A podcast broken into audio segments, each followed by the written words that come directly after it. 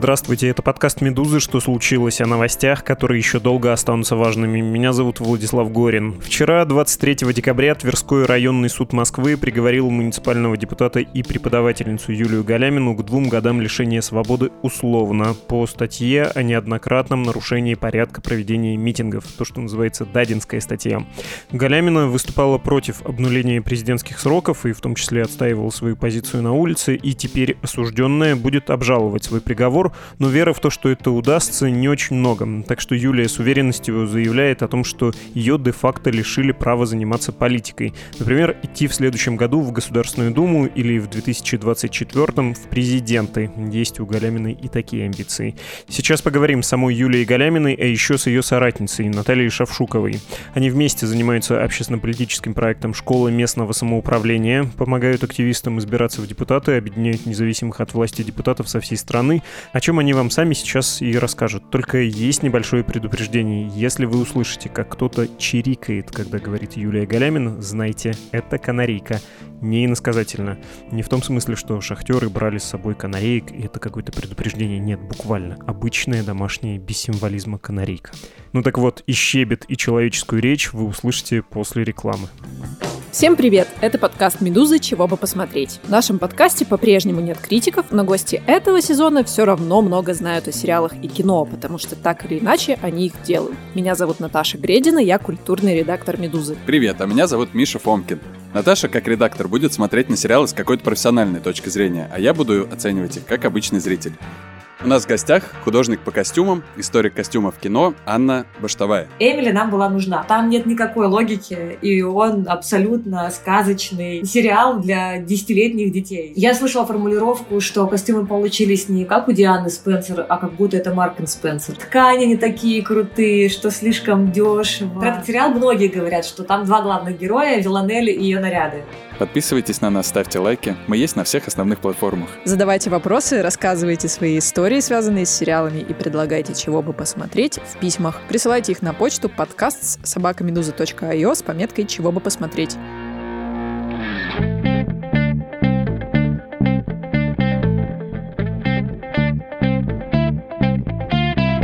Юлия, Наталья, здравствуйте. Добрый день. Юлия, как вы себя чувствуете? Вчера на приговоре вам было не очень здорово, и мы вот записываемся сейчас час с небольшим дня, вы спали. Как самочувствие?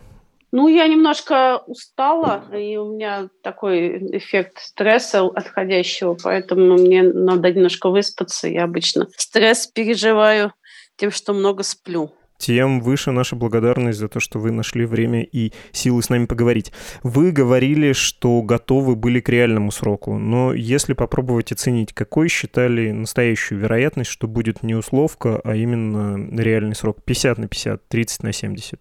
Ну, я вчера как раз про это говорила со своими адвокатами, они мне сказали 50 на 50 потому что все, говорит, зависит от того, как будет общественный процесс развиваться между объявленным сроком, который предлагал прокурор, и днем, когда будет объявлен приговор. И такое впечатление, что решение принималось в самый последний момент, потому что Судья ни с того ни с сего объявил сразу несколько перерывов во время оглашения по полчаса. Ну, когда он, возможно, созванивался, потому что во дворе суда было огромное количество людей, и, в принципе, когда он зачитал приговор, ту часть, которая без самого меры наказания, Маша Эйсман, мой адвокат, сказала, ну все, тебя увезут, потому что, судя по тому, что там прозвучало, какие там ключевые фразы юридические там прозвучали, это все настоящий срок. И когда срок все-таки был условный, это произошло после перерыва в полчаса.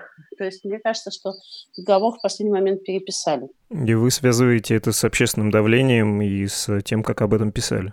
Я связываю это с общественным давлением, потому что понятно, что возбуждение было настолько сильное, что, в общем, мой реальный срок мог бы ну, вызвать довольно серьезное возмущение в обществе и ненужные никому из них такие волнения, которые... Ну, в общем, они испугались общественного возмущения. Участие в акциях, которые вам вменялось, как там это было у судьи Анатолия Белякова, несогласованные акции не могут считаться мирными. Так вот, они были против поправок в Конституцию и против обнуления срока Владимира Путина. Наталья, вы тоже в этом году критиковали, причем на телешоу, на НТВ, на центральном телевидении, обнуление в этом году, и с тех пор, кажется, вас больше не звали на телеканалы. И вот это все происходившее, в том числе с Юлей, это связано с поправками или с чем-то еще? Ну, во-первых, не сказать, что по не зовут. Меня зовут, просто я не хожу из-за ковида. Я не являюсь ковид-диссидентом. Я действительно верю в то, что он существует. Я постараюсь дождаться вакцины. Я считаю, что мы можем и должны использовать все ресурсы, все предоставляемые возможности для того, чтобы доводить свою точку зрения до избирателей, до сторонников.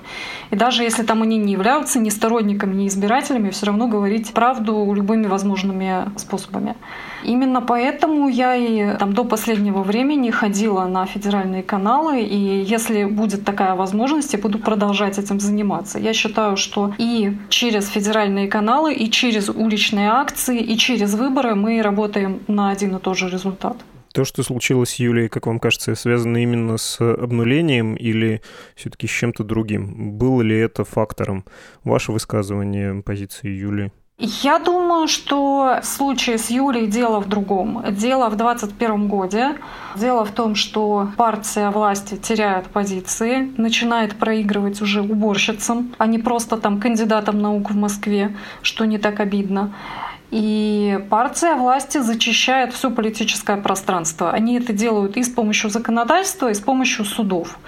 И пример Юлии должен был показать муниципальным депутатам, что с вами будет, если вы вдруг сунетесь в большую политику.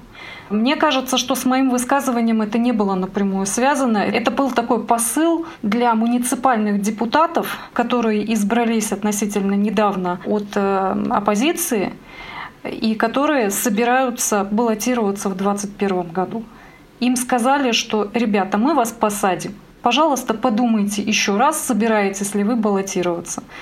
Но поскольку власть в последний момент отступила, и вчера стало понятно, что все-таки она не такая железобетонная. И мы это увидели, кстати, много раз на этой неделе, что там уже догнивать даже нечему.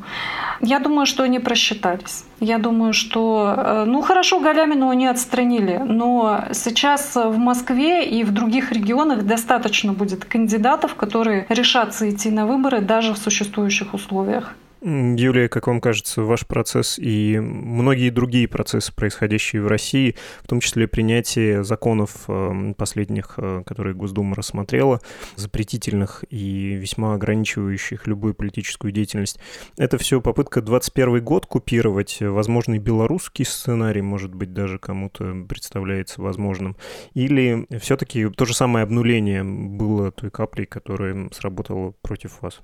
Ну, как я уже отвечаю на этот вопрос, это по совокупности. Очевидно, что все, что я делаю, оно бьет в одну точку бьет в разрушение монополии этих бандитов, которые захватили власть в нашей стране. Ну, а теперь, что это бандиты и еще очень плохо обученные малопрофессиональные бандиты, мы поняли с вами за последнее время. Уже каждый, кажется, понял. И мы, вот то, что мы сделали с Натальей в течение долгих лет, когда учили людей выбираться на местном уровне, становиться местными лидерами. То, что я делала по поправкам в Конституцию, то, что я делала по всем своим другим проектам, которых очень много, и то, что я делаю своим примером, показываю пример того, что можно и нужно заниматься политикой, и политика — это не грязное дело, а просто грязное она становится из-за того, что за нее берутся люди с грязными руками. То, что я планировала баллотироваться в Госдуму в 2021 году, конечно же, тоже. И то, что таких людей становится все больше и больше, которые вовлекаются в политику, которые хотят заниматься политикой. конечно же, белорусские события, которые просто испугали, реально испугали. И 24 год, который уже не за горами, и в котором власти сейчас, а вернее, те бандиты, которые находятся у власти, находятся в очень шатком и неустойчивом положении, все это вместе, в общем, вызывает существенную панику на самом деле панику. Особенно они боятся женщин, я считаю, в политике, потому что, ну, во-первых, белорусские события это показали, что, в общем, женщины менее уязвимы для критики. Во-первых, и во-вторых, ну, как бы есть такой запрос очень сильный на женщин в политике.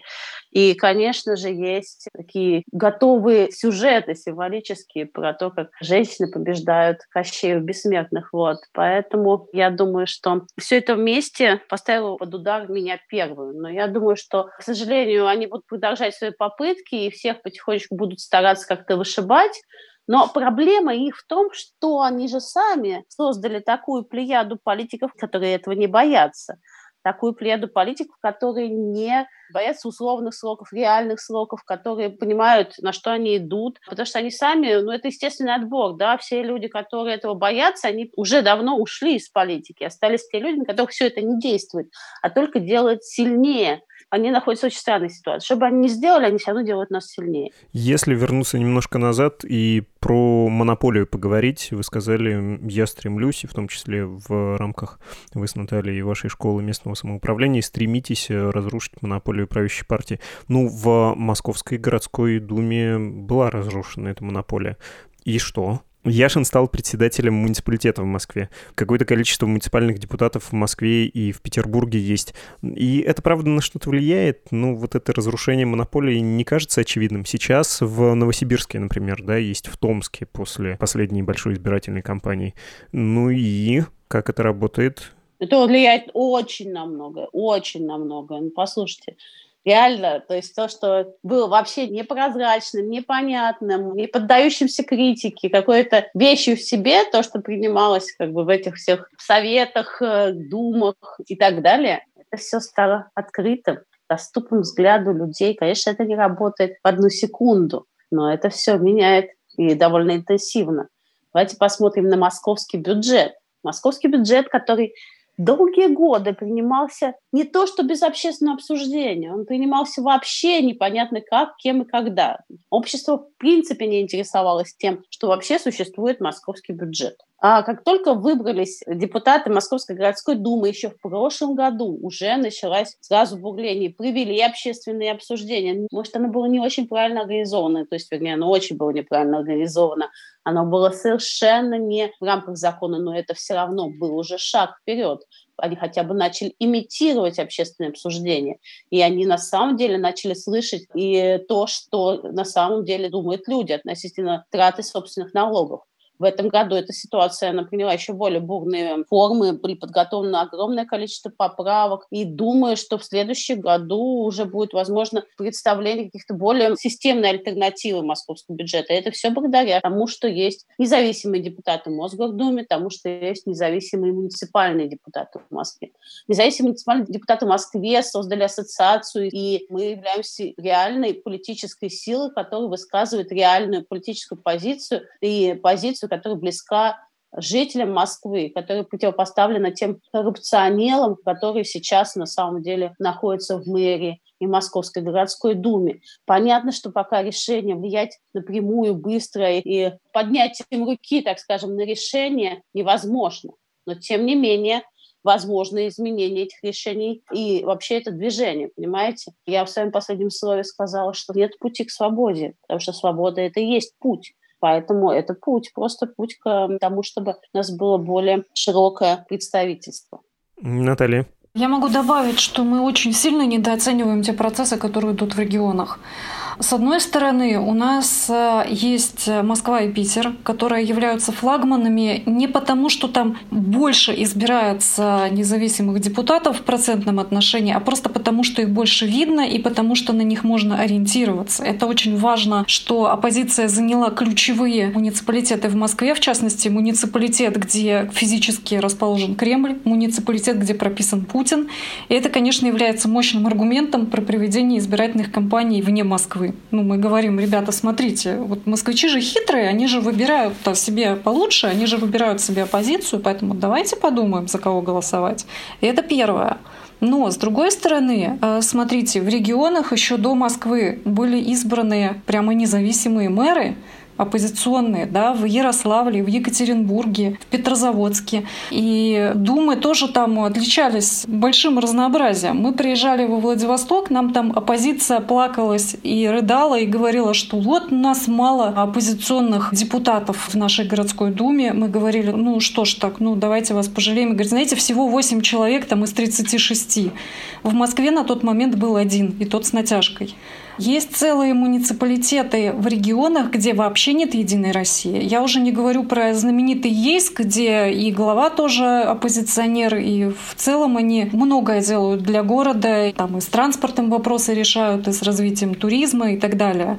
И выбираются люди там от, допустим, тех же штабов Навального. Это же не вчера началось, это же началось не вот на этих выборах. Просто мы об этом узнали, об этих выборах вот только сейчас. Они нам стали интересны интересны.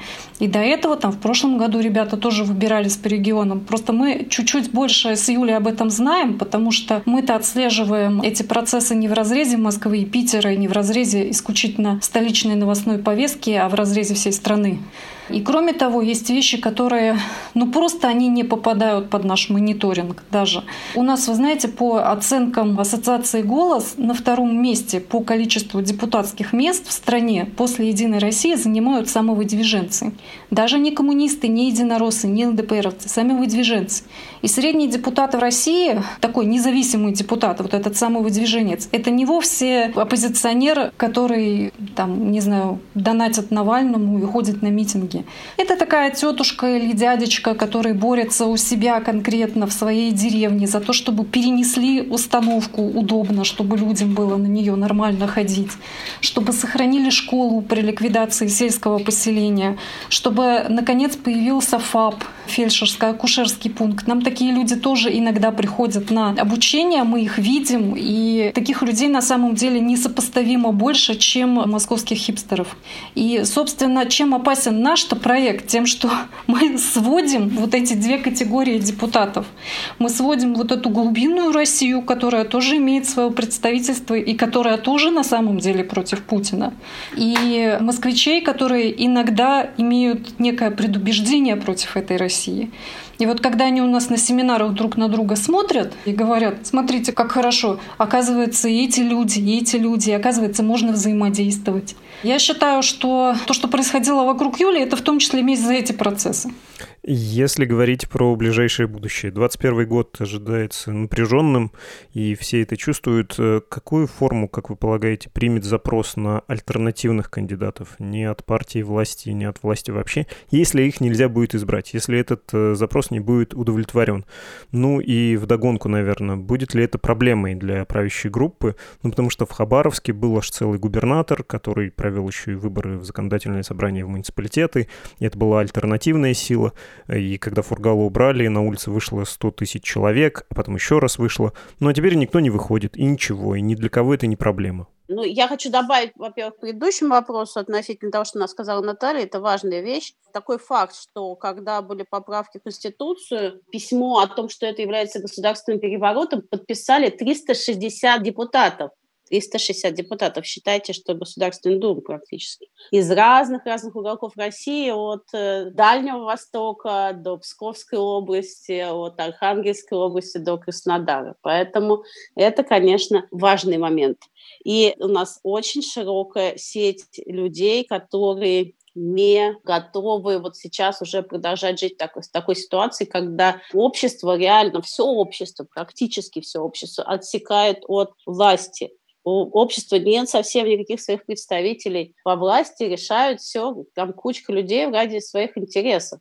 И это людей начинает возмущать, потому что эта кучка людей пока не лезла со своими лучищами в их карманы, это еще было ничего. А сейчас они уже полезли не только в карманы, в их леса, в их дома, в их города, в общем, везде. И поэтому, конечно, общество очень накалено и напряжено, и общество очень надеется на 2021 год и надеется на то, что удастся что-то поменять.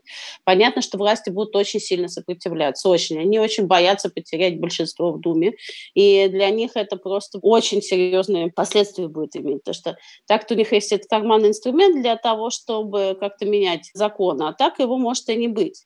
Понятно, что они будут делать все для того, чтобы это все изменить, но у нас есть несколько инструментов, которые которые это предотвратить. Во-первых, невозможно зачистить все и все и везде, потому что они пытались сделать в Московской городской думе, и мы видим, что у них ничего не получилось.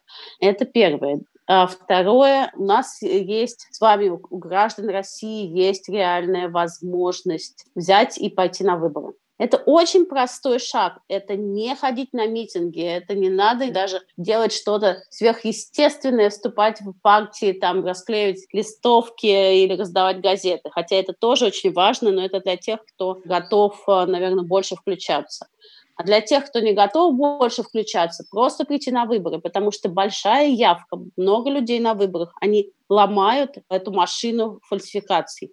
Вот у них есть такая машинка фальсификации, они ее уже отладили, она у них работает, но она работает только при низкой явке, только если вообще реально никто не ходит. В той же Мордовии или в Чечне, ведь почему там такая аномалия? Потому что там в реальности ходит там 5-10% реальных принуждаемых людей. А другие говорят, а что ходить на эти выборы, все равно ничего не получится. Да, не получится, пока вы не ходите. Когда вы ходите, начинает получаться, начинает меняться ситуация. Я могу привести пример. Вот, собственно, что происходило в моем Тимирязевском районе, когда я баллотировалась в 2017 году. У нас была, ну, явка достаточно высокая, но все равно это всего 20%, вы понимаете, да, при всем при этом. И понятно, что мы выиграли. Я выиграла с очень большим отрывом от «Единой России», и ничего было с этим нельзя сделать. Но одна из моих коллег, она выиграла с разрывом всего в 12 голосов.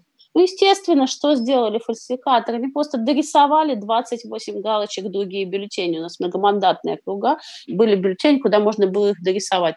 Против оппонента нашего независимого кандидата от жителей.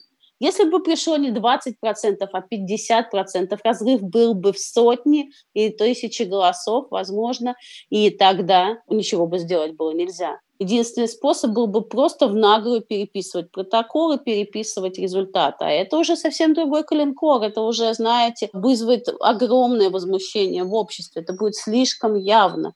Это и есть белорусский сценарий. Поэтому у нас есть только один шанс что-то изменить. Это прийти на выборы. Даже если там не будет вашего любимого кандидата, вы можете проголосовать, например, за кандидата от умного голосования. Или проголосовать за кандидата от, от кого-то еще, если вы хотите. Да, это ваш выбор, но важно прийти, чтобы ваш голос не использовали против же вас. Наталья. Ну, 21 год э, будет у нас очень интересным, мягко так скажем. Во-первых, сейчас э, у нас власть пытается отстранить всех реальных кандидатов от оппозиции заранее, даже до старта кампании, через вот эти экзотические законы, которые они принимают об иноагентах там, и вот с помощью вот этих экзотических уголовных дел, как против Юлии. Как показала, опять же, Мосгордума, ничего из этого не помогает. Я думаю, что даже от митингов они не застрахованы. Более того, умное голосование их очень сильно загоняет в угол.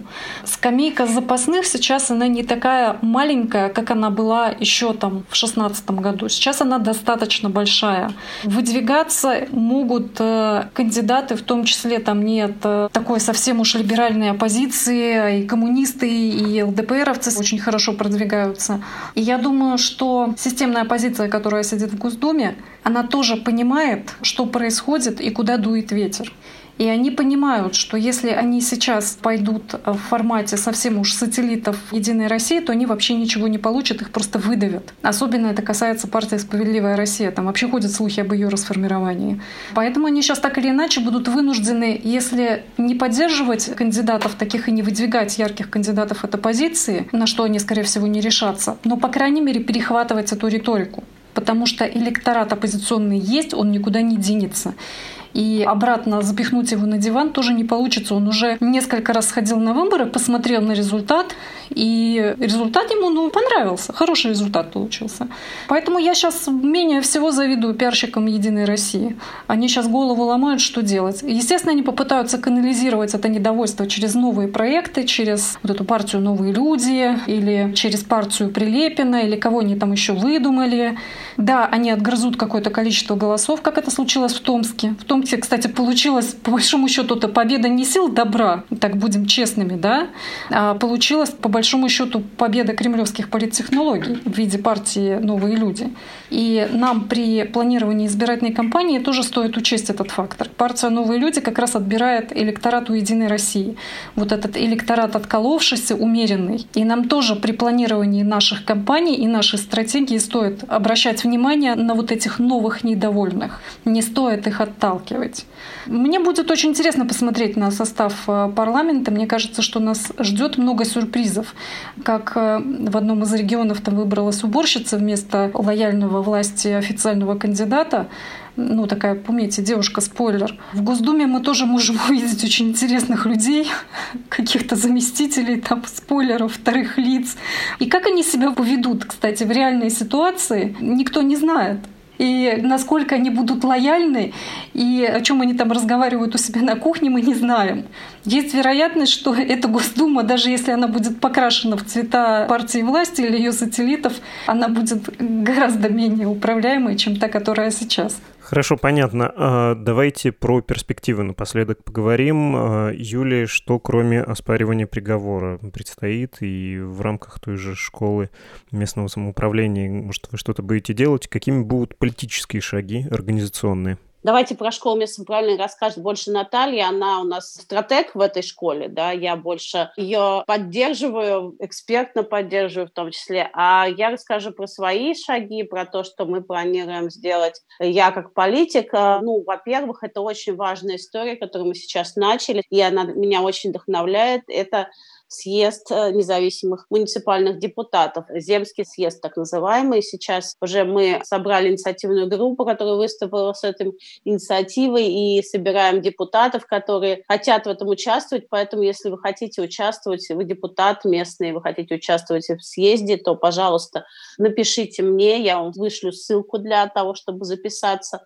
А насчет других проектов, ну, у меня их очень много, и я надеюсь очень, что мы будем их развивать и продвигать. У нас есть такой проект, который сегодня выпустил обалденное совершенно бомбическое расследование про коррупцию в Ярославской области. Мы считаем, что коррупцию надо расследовать не только на федеральном уровне, а именно на региональном и местном, потому что это ближе и понятнее людям. Эти коррупционеры, которые живут рядом с э, людьми, они более видны им и более интересны. Поэтому обязательно все почитайте. Я все ссылки выложу у себя во всех соцсетях.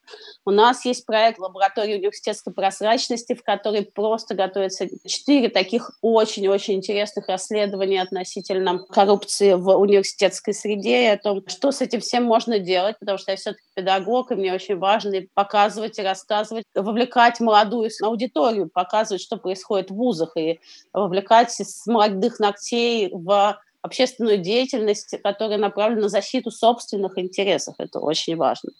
Ну, в общем, можно долго перечислять, и просто сейчас не хочется во всем рассказывать, потому что нет времени, но на что я сейчас очень тоже ставлю ставки, это на мой YouTube, который я собираюсь развивать. Мы планируем очень интересную передачу про женщин, которые меняют Россию и про их видение будущего. Я считаю, что женщины, и Наталья со мной обязательно с этим согласится, это драйверы будущего сейчас для России, и мы хотим, чтобы они стали видны. Вот Наташа правильно очень сказала вещь, что многие вещи вещи просто не видны. И вот задача сделать это видным. А почему? Потому что общество, оно апатичное, оно находится в выученной беспомощности во многом из-за того, что оно не видит, с одной стороны, примеров и не верит в себя.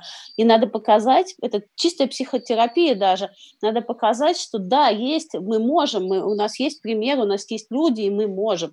Надо верить в себя, чтобы изменения были мирными и приводили к нормальной жизни, потому что очень важно объяснить людям, что оппозиция – это не люди, которые хотят разгромов, погромов, там, переворотов, крови на улице и вешать чиновников на столбах. Нет. Оппозиция – это люди, которые хотят нормальной жизни нормальной жизни для каждого россиянина, чтобы были достаточно денег, нормальная работа, чтобы можно было просто покупать себе нормальную еду, а не дешевые путинские макароны, чтобы была возможность ну, гулять в соседнем парке, который никто не собирается вырубать, чтобы была возможность учить детей не каким-то кривым дистанционным программам, а нормальных школах, в которых было бы нормальное оборудование, теплые туалеты и подготовленные, и заинтересованные а не замученные жизнью учителя, чтобы были нормальные врачи, можно было нормально лечиться, лечить своих родственников, а не переплачивать огромные деньги или просто с ужасом смотреть, как они умирают.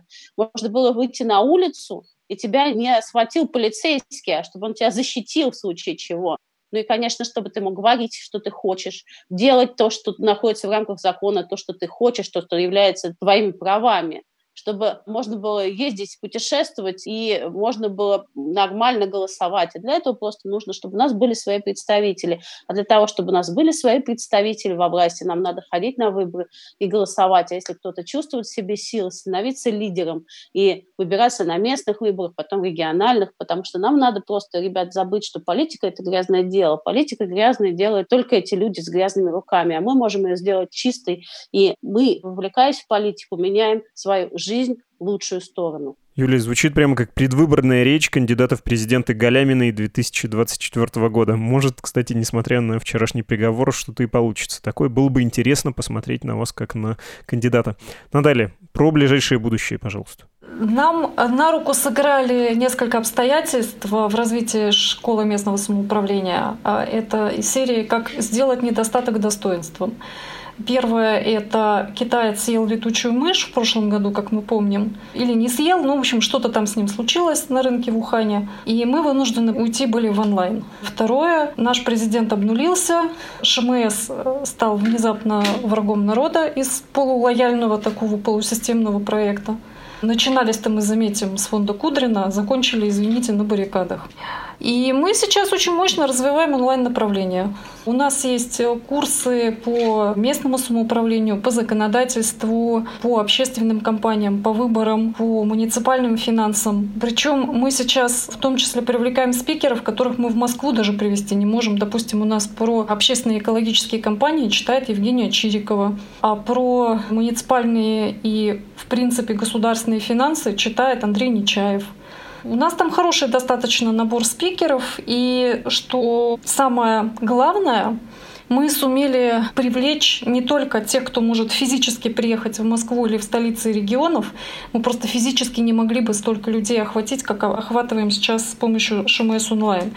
У нас э, записываются люди там из Лесосибирска, из Нижнего Тагила. В город Грозный тоже мы вряд ли бы приехали, а у нас люди записываются. Даже у нас некоторые записываются там из предельных стран, допустим, из Казахстана. Вот это направление мы будем развивать. Я надеюсь, что нас не закроют и за нами опять не будут гоняться с дубиной. Что касается новых поправок закон об образовании, что теперь любая деятельность просветительская должна согласовываться с государством, здесь как раз сбывается анекдот. Э, помните, несколько лет назад был анекдот, что дети в подвале собрались и тайно читали Толстого. Вот у нас сейчас примерно так же с оппозицией. Оппозиция в подвале либо в онлайне собралась и тайно изучает 131 закон и Конституцию. Ну вот если нас за это разгонят, будет, конечно, очень интересно. Но я надеюсь, что не доберутся. Спасибо, Наталья, спасибо, Юлия. И, Юлия, вам отдельный привет. Хочется, чтобы вы выспались и отошли, отдохнули от э, уголовного дела. До свидания. Все, до свидания, спасибо. Да. Это были Юлия Галямина и Наталья Шевшукова.